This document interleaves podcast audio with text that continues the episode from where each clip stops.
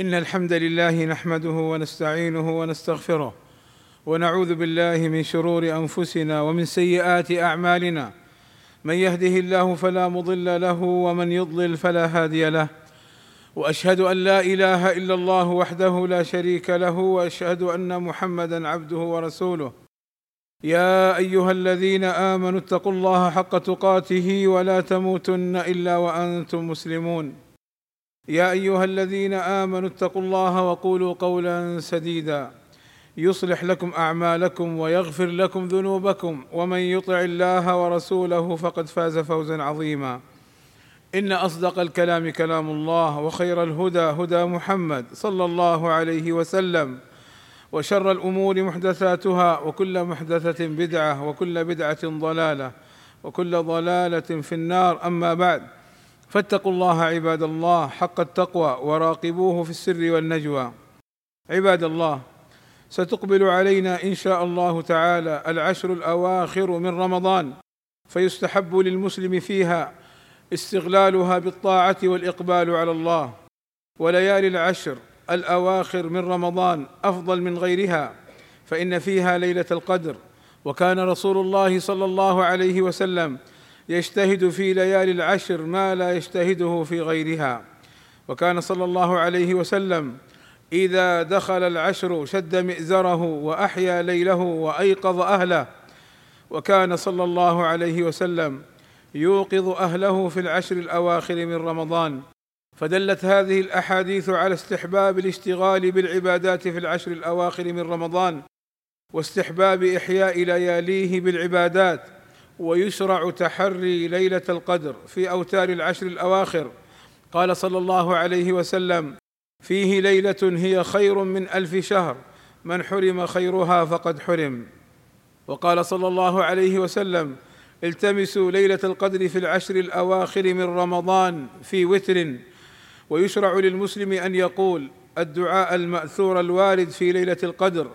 فعن أم المؤمنين عائشة رضي الله عنها وأرضاها أنها قالت قلت يا رسول الله أرأيت إن وافقت ليلة القدر ما أقول فيها؟ فقال صلى الله عليه وسلم قولي اللهم إنك عفو تحب العفو فاعف عني وأما زيادة كريم فليست ثابتة في الدعاء. وقد بينت السنة الصحيحة أمارات وعلامات ليلة القدر فمنها أنها في أوتار العشر الأواخر قال صلى الله عليه وسلم التمسوا ليلة القدر في العشر الأواخر من رمضان في وتر أي واحد وعشرين وثلاث وعشرين وخمس وعشرين وسبع وعشرين وتسع وعشرين. ومنها أن الشمس تطلع في صبيحتها بلا شعاع ضعيفة حمراء حتى ترتفع ثم يأتي الشعاع بعد ارتفاعها. قال أبي بن كعب رضي الله عنه إن رسول الله صلى الله عليه وسلم أخبرهم بأمارتها فأمارتها أن تطلع الشمس في صبيحة يومها بيضاء لا شعاع لها كأنها تسطن حتى ترتفع وفي لفظ تصبح الشمس صبيحتها ضعيفة حمراء ومنها أن الملائكة ليلتها أكثر من عدد الحصى في الأرض. قال صلى الله عليه وسلم إن الملائكة تلك الليلة في الأرض أكثر من عدد الحصى ومنها أن ليلتها مشرقة سمحة طلقة لا حارة ولا باردة ولا يرمى فيها بنجم.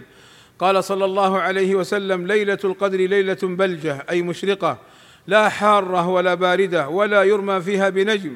وقال عليه الصلاة والسلام ليلة القدر ليلة سمحة طلقة أي سهلة طيبة لا حارة ولا باردة. تصبح الشمس صبيحتها ضعيفة حمراء. والله أسأل أن يجنبني وإياكم الخطأ والزلل وأن يحفظنا من الفتن ما ظهر منها وما بطن وأن يغفر لنا ذنوبنا وإسرافنا في أمرنا إنه غفور رحيم. الحمد لله رب العالمين والصلاة والسلام على المبعوث رحمة للعالمين وعلى آله وصحبه أجمعين. اعلموا عباد الله أن ليلة القدر متنقلة بين أوتار العشر الأواخر. قال صلى الله عليه وسلم إني أريت ليلة القدر ثم أنسيتها فالتمسوها في العشر الأواخر في الوتر. وقد اخفاها الله ليجتهد المسلم في العشر الأواخر طلبا لهذه الليلة. فيجمع بين كثرة العمل في سائر ليالي العشر الأواخر من رمضان مع مصادفة ليلة القدر بفضائلها وثوابها فيكون جمع بين الحسنيين. وأما حديث النبي صلى الله عليه وسلم التمسوا ليلة القدر ليلة سبع وعشرين فمعناه أنها ترجى ليلة سبع وعشرين وترجى في غيرها كما في الأحاديث الأخرى. عباد الله إذا قال الناس في ليلة مضت بأنها ليلة القدر فلا يعني هذا أن المسلم يهمل التماسها في بقية الليالي. ويترك العبادة وإحياء ليالي العشر لأنه قد يظن أنها ليلة القدر وليست كذلك فتكون ليلة القدر لم تأتي بعد. وأما ما يقوله بعض الناس من أن من علامات ليلة القدر وصباحها أن ماء البحر يكون عذبا وأن الواحد يرى النور فيها ساطعا وأن الملائكة تسلم على أهل المساجد وأنهم يرون قناديل ومصابيح تنزل من السماء وأن السماء تتشقق. فهذه علامات لم يرد في السنة ما يدل عليها. عباد الله إن الله وملائكته يصلون على النبي. يا أيها الذين آمنوا صلوا عليه وسلموا تسليما. فاللهم صل على محمد وأزواجه وذريته كما صليت على آل إبراهيم وبارك على محمد وأزواجه وذريته كما باركت على آل إبراهيم إنك حميد مجيد. وارض اللهم عن الخلفاء الراشدين أبي بكر وعمر وعثمان وعلي وجميع أصحاب النبي صلى الله عليه وسلم والتابعين لهم بإحسان وعنا معهم بمنك وكرمك يا أكرم الأكرمين. اللهم آتنا في الدنيا حسنة وفي الآخرة حسنة وقنا عذاب النار. اللهم اغفر للمسلمين والمسلمات والمؤمنين والمؤمنات الأحياء منهم والأموات. اللهم فرج همومنا واكشف كروبنا ويسر أمورنا. اللهم وفق الملك سلمان ابن عبد العزيز وولي عهده الأمير محمد بن سلمان لما تحبه وترضاه وأصلح بهما البلاد والعباد. واحفظهما من كل سوء. اللهم أيدهما بتأييدك ووفقهما بتوفيقك وأعز بهما الإسلام والمسلمين.